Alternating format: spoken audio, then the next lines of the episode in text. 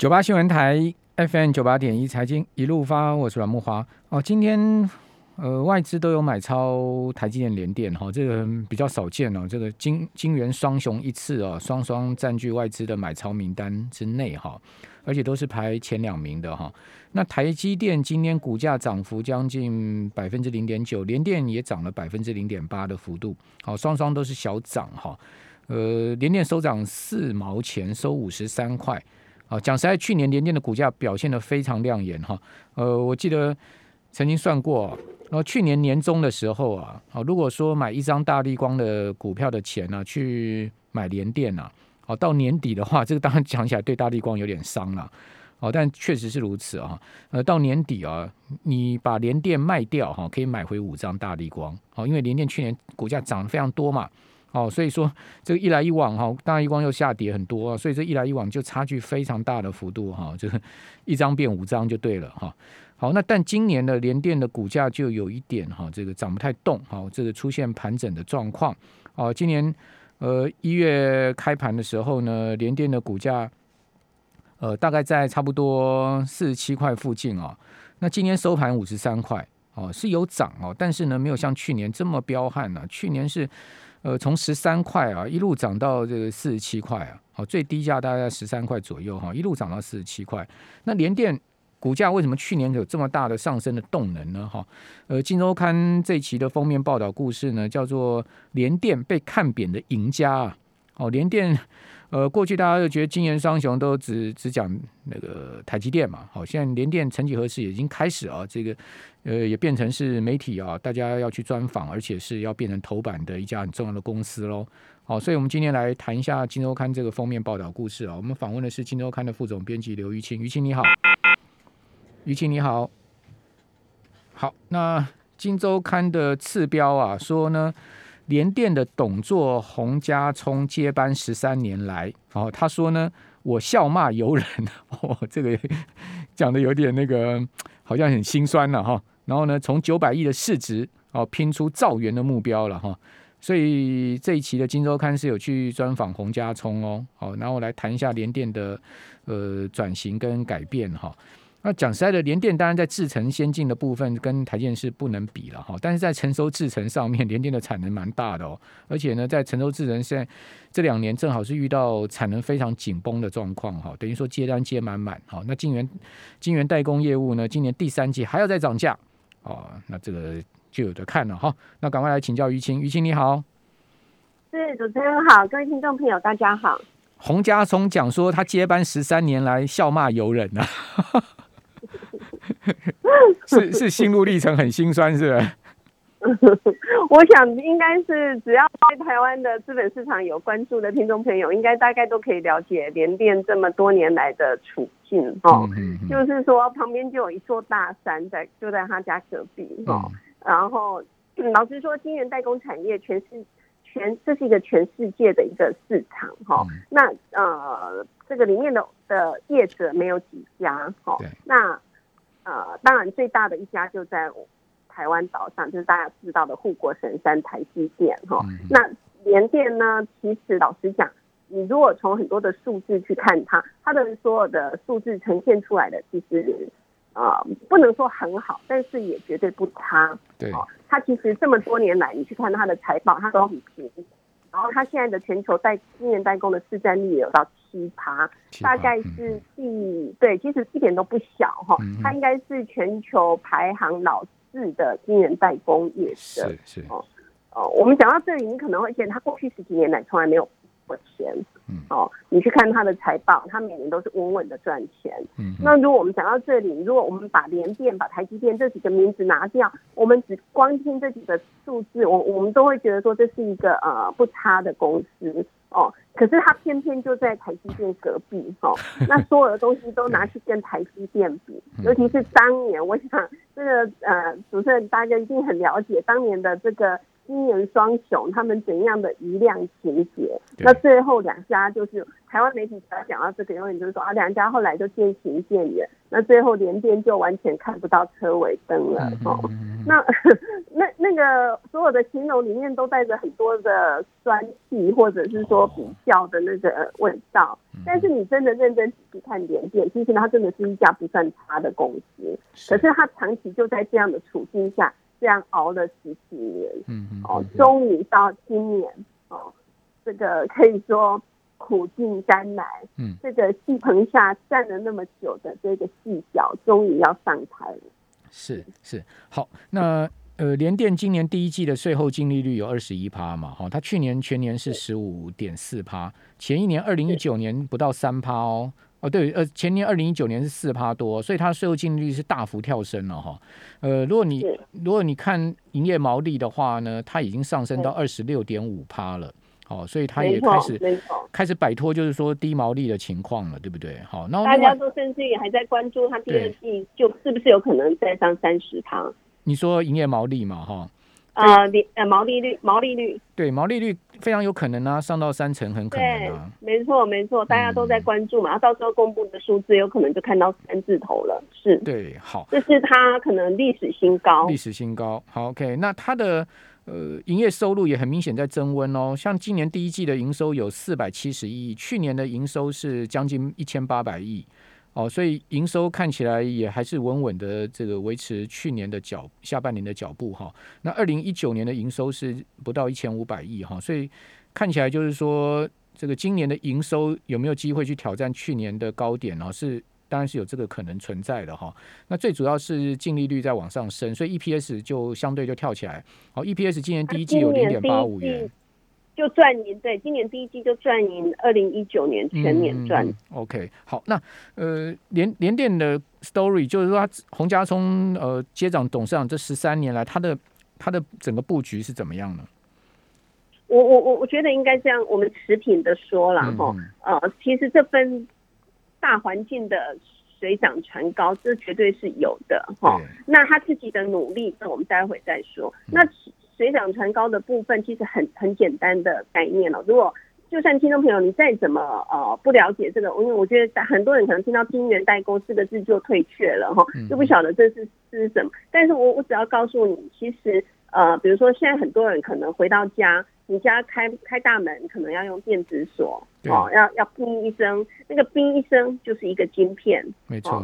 你可能回到家，你用一个呃免治马桶，你们家的马桶盖可能还可以自动开关。的那个那个自动开关就是一个芯片哦，你们家的呃电视可能是联网的，甚至有的人家里更先进哦，连冷气哈在外面就可以操控，就可以开启，连你们家的冰箱都可以联网。嗯，那所有所有的联网，万物联网哦，其实需要的都是芯片。嗯，哦，但是这个晶片绝对不是什么了不起的高档的。这个先进制成的晶片，对，哦，其实老实讲都是很 low end 的，都是很成熟制成的晶片。嗯，那这些晶片都是像联电这样子的晶圆代工公司在在在代工的晶片，它量很大哈。没错，没错。所以其实人类的生活，这种万物联网的这种。AI 的生活其实已经是趋势形成，不可能走回头路了。是，所以这整个的成熟制成的代这个晶片代工会大爆发，其实原因就在这里。嗯，连连连就像二八纳米，就是你刚刚讲这种很成熟的制程嘛，对不对？是。哦，可是今年像今年像二八纳米就超产能超紧的啊。哎，对，而且这个其实再再再往下讲，其实就是这样。那大家说好，那什么东西都要晶片？那我我我每个人都可以来开一个晶片代工厂啊，都可以来开一个晶圆代工厂啊。那他偏偏就，对他偏偏就不是像我们在做笔电哈，在做其他的这个这个三 C 产业一样，说，哎，我我可能呃临时要加单，我可能顶多 delay 个三五个月，我马上单子就补上来了。是哦。其实晶圆代工业就像刚刚主持人讲的哪那么简单哈？它第一个它是资本密集，它没有个呃上千亿的台币是不可能开一个工厂的。对，而且造建一个厂起码要我想呃四到六年的时间是跑不掉，基本的，对，没错。再加上你前期的，你要呃有技术，你要有良率，你要有人才，夯不啷当加起来，你要把真的一个工厂从开始到到呃生产量产，我想没有个十年都都很有有十年内可以做得出来就已经很了不起了。嗯嗯，这是晶圆代工业的特性。哦，换句话说。当它这么难的时候，一个工厂要开工是这么难的情况下，它就是一个很好的跨入门槛。嗯，哦，就是说我短期内我是不可不太可能说说说扩产就扩产哦，这么简单一句话扩产两那个产线就排出来，没那么容易。所以换句话说，你从另外一个层面来看，它就确保了这些晶圆代工业，你这个晶片的产能就是这么的吃紧，它就是一直吃紧下去，短期内都还看不到这个呃可以舒缓的状况。这也是呃联电也好，或其他晶圆代工业也好，会很好的营业会很好的原因。好，呃联联电过去七年呢，它把这个。呃，二八纳米的制程呢，从一趴的产能哦，拉拉高到占比到二十趴，对不对？哦，所以说它在二八纳米上面是确实是很明显的在拉高。不过联电现在目前最先进的制程，我据我知道应该是十十四纳米嘛，对不对？那跟台积电对，跟台积电的最新进已经到了三纳米，其实差距制程就是先进程度差很多。不过正好正好这个也是联电的优势，为什么呢？因为大家知道这个洪家聪啊，他其实是会计师出身的哦，所以他很会精算财务哦，哦，所以这个跟这个群创现在的董事长是呃一样啊，这个法人会计师出身，学从财务出身是一样的哦。那呃，所以联电就放弃掉先进制程十四纳米以上的投资嘛，所以相对就没有这么大的一个呃资本支出以及呃这个折旧摊提的压力。好，所以说刚。于经讲说，联电年年赚钱，其实这个也是一个蛮关键的地方，对不对？对，没错。其实当他第一个，他他的资本投入没有那么高哈，那他就回来苦守寒窑他的成熟制程。对哦，那呃，他对成熟制程，其实老实说，呃。台积电跟联电的差别，就是台积电其实也，台老实说，如果真的要，因为台积电实在很大，嗯，它的产能实在是很大，嗯，所以即使我们在讲说台积电追求先进制程的同时，其实大家都不要忘记，即使即使在现在二八纳米的这个成熟制程，全世界市占率最高的还是台积电，对，对，没错，百万片嘛，一个月都百万片。对，没错。那但是在他那样子的那么大的产能下哦，老实说，你就没有办法去帮。以及我们这边先休息一下，等下回到节目现场。九八新闻台 FM 九八点一财经一路发，我是阮木华。这期金周刊做了联电非常完整的报道，甚至还去访问了联电的对手啊，这个呃利基电的董事长黄崇仁啊。黄崇仁用一句话来形容台积电跟联电，我觉得 蛮有意思的哈。呃，他说呢，台积电是世界级的米其林三星大餐呢，法国餐呢，联电就是鼎泰丰啊。他说大餐不能天天吃，鼎泰丰虽然便宜，但是毛利也不低哦。重点是呢，做的包子你绝对做不赢他。哎，黄董，鼎泰丰嘛，不没有很便宜啦。讲实在，我那天去买了十颗粽子，也要八百块啊。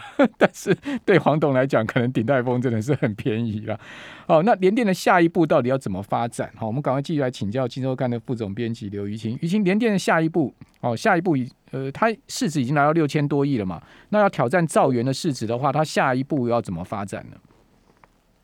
其实老实说哈，那大家会问说，既然是成熟制成哈，那会不会被中国挑战？尤其是中国这么积极这么对，没错，这么积极的发展半导体产业哈，那这个中国一旦跨进来，老实说，因为二八纳米这个成熟这个领域哈，中国的半导体的技术是做得到的，到目前为止哈，那呃，在即使在美中的贸易下，其实美国虽然制裁中国。但是美国允许中国是到二八纳米哦，所以包括二八纳米是在美国的允许范围内的。那这样的话，中国中心，尤其是中芯半导体的不断哦，那个真的是非常 aggressive、非常积极的那种扩产的那种态势哈，它是不是会侵蚀到联电哈？它当然是联电的未来的一个很大的隐忧哈。那这是没有问题。但是呢，其实最最近的发展哦，这几天，尤其是到五月之后的，因为老周美美中之间的那种角力哈是瞬息万变哦。那最新的发展其实是美国现在是连中国在二八纳以上的所有的你的机，你要添购新的二八纳米的机器哦，你要你的机器要怎么样去呃移动，全部都要经过美国允许。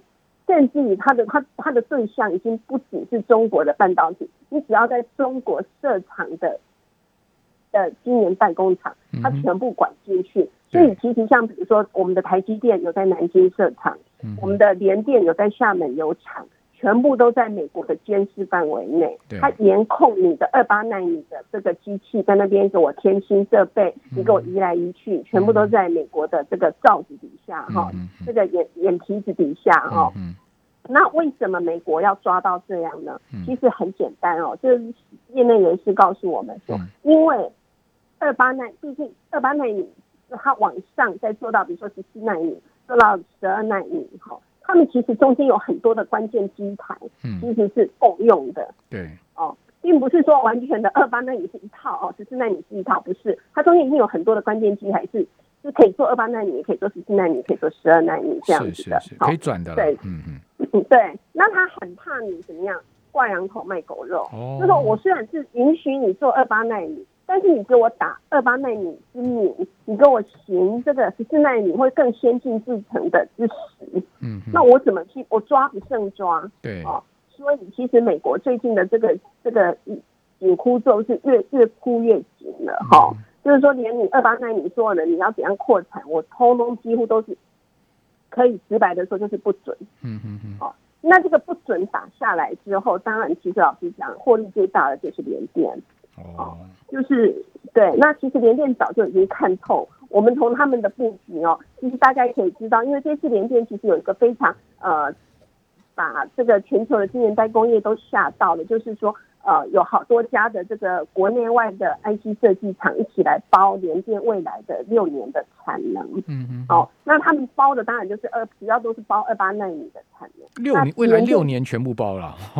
对，所以 而且是因为那个扩那个部分的那个机台，你买那个设备，就像我们刚刚讲的，你要这个要要要盖一座厂，你要买那个机器设备是很花钱的。所以这呃。N 家厂商哦，大概十家左右是包了呃联电南科厂的一个一个厂，它的未来一千亿哈，拿出掏出一千亿的给预预付货款的概念，然后联电就拿着这笔钱就去买这些机器设备。那这个可以有两种解读，一种就是刚刚那个阮大哥说的，就是说。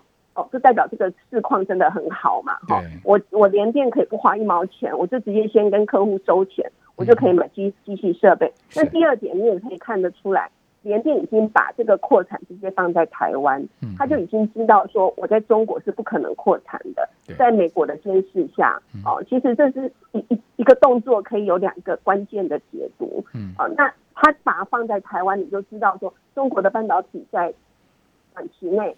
可能没有办法去呃，在二八纳米的这个成熟制程上面有太大的扩产的动作。嗯，那当然这就是联电的一个好好的好事。嗯嗯嗯。那台积电南京厂不是要扩产吗？呃，他那个扩产好像是已经在之前就董事会通过了吗？对美国报备的情况下，而且基本上呃，过去我们就是大家都知道对台积电的这个 credit 好，就是说。他不太可能去刚刚呃美国所担心的，就是说你私底下偷偷的去给我往先进制程的方面的技术去传授给中国，台积电基本上不太可能做这个事情，而且它一切就是按照规矩走，所以到目前为止，它之前宣布的那个扩产的部分是 OK 的，但是未来就不知道了。OK。好，台建是砸七百九十四亿南京扩厂，南京扩厂大概也是二十二二八纳米四万片的一个这个规模了。好，那呃联联电真的有机会挑战兆元的市值吗？你们你们的评估如何呢？嗯，如果你连电一千两百，现在一千两百多亿的股本，其实换算回来就是等于股价要到八十元嘛，对啊，八十元大概就是一兆元的。现在五十多块嘛，那那等于说还有蛮大的空间呢。没错，但是现在其实老实讲，不是我们说了哈，啊，其实已经有很多的券商报告，包括高盛等很多的大型 券商哈，呃，其实都出过目标价八，看到八字头的连电。OK，好，对，那所以其实代表说他们的呃，很多人对他的未未来的预期，如果随着它的毛利率真的持续提升，也许还是有一些空间的。对，因为洪家聪他的他原来是财务财务长，对不对？联电的他曾经当过联电的常务长，也当过智源的董智源科技的董事长嘛。那 ROE 是它很重要的数字。哦，那洪家聪要怎么样去，嗯，就是说在联电的这个财务上面去做调整呢？是，其实呃，其实洪家聪从头到尾到现在，他都一直都才是财务长的脑袋。对啊。那很多人甚至于会说，呃，洪家聪董事长。他在台湾金融业的人脉比科技业还好，哦，就是代 就是代表说他在财务方面的这个灵活度其实是很高的哈。就从刚刚我们在讲说，呃，他这一次这个结合了十家的这个上游厂商的这个预付款哈，来帮他做呃南科厂的这个扩产这件事情来看，就知道哈，因为这一笔这一个扩产。他跟这些客户收了大概一千亿的预付款嘛，哈。如果他今天不做，不是用这样的方式，老实说，呃，联电可能还要增资，嗯，哦，对他才有办法去去有钱去扩产。但是洪家聪的这个财务长的脑袋就很灵光，哈，他就懂得说，我站在这个浪头上，我站在这个风起风起云涌的浪尖上，我有这个谈判力，哦。我可以直接跟这个客户这样子拿钱，然后大家来包我的产能，那我就可以呃不扩充我的股本，嗯，哦，因为如果我用增资的方式，我的股本又要增加，我股本一增加，我的 ROE 就可能往下掉，我的每股盈余就会被稀释，没错，好。那我用这样的方式，我一样，我又可以确保我未来六年的产能，我又可以不扩充我的股本，我的 EPS 不会不会掉，而且还会往上涨。嗯，哦，因为我可能涨价等等的，哈，我的产能扩充，我的 EPS 我会赚越赚越多。这就是他很聪明的这个财务的这个灵活的脑袋。嗯嗯。哦，那呃，我看到你们标题上有说台台积呃联电有可能减资，是打一个问号，是是有听说这样子的动态吗？呃，是，其实其实这当然是更更呃另外一个法人界最近一直在传的哈，就是已经有外资法人跟这个联电建议，就是说减资，其实联电对现金减资，因为它线上的它的账上股的现金很多，它每年的 现金稳定稳定的现金流入也很稳定，对。哦，那其实呃算一算，联电确实。不需要这么大的股本，它确实有减资的空间跟本钱。嗯嗯。哦，那我想这个 主持人一定非常了解，如果一旦联电执行现金减资，把钱退还退还给股东，啊，本来这个减资应该是一个中性的行为，哈。其实对他就是把把股本缩小嘛，那当然 EPS 等等就会一定会上去啊，对啊。对，但是通常这个资本市场一定是对这个非常正面的的反应哦。那是不是会刺激联电的股价会有更好的反应？当然，它呃，对明眼人一看会觉得说啊，这是一个很好的事情，是就是有想象空间就对了啦。是啊，因为因为红海红海也曾经做过现金减资啊。哦，如果很多公司都做过，对，但是像像联电、红海这么大型的公司做现金减值，一定是震惊各界的了哈。所以说，呃，刚刚。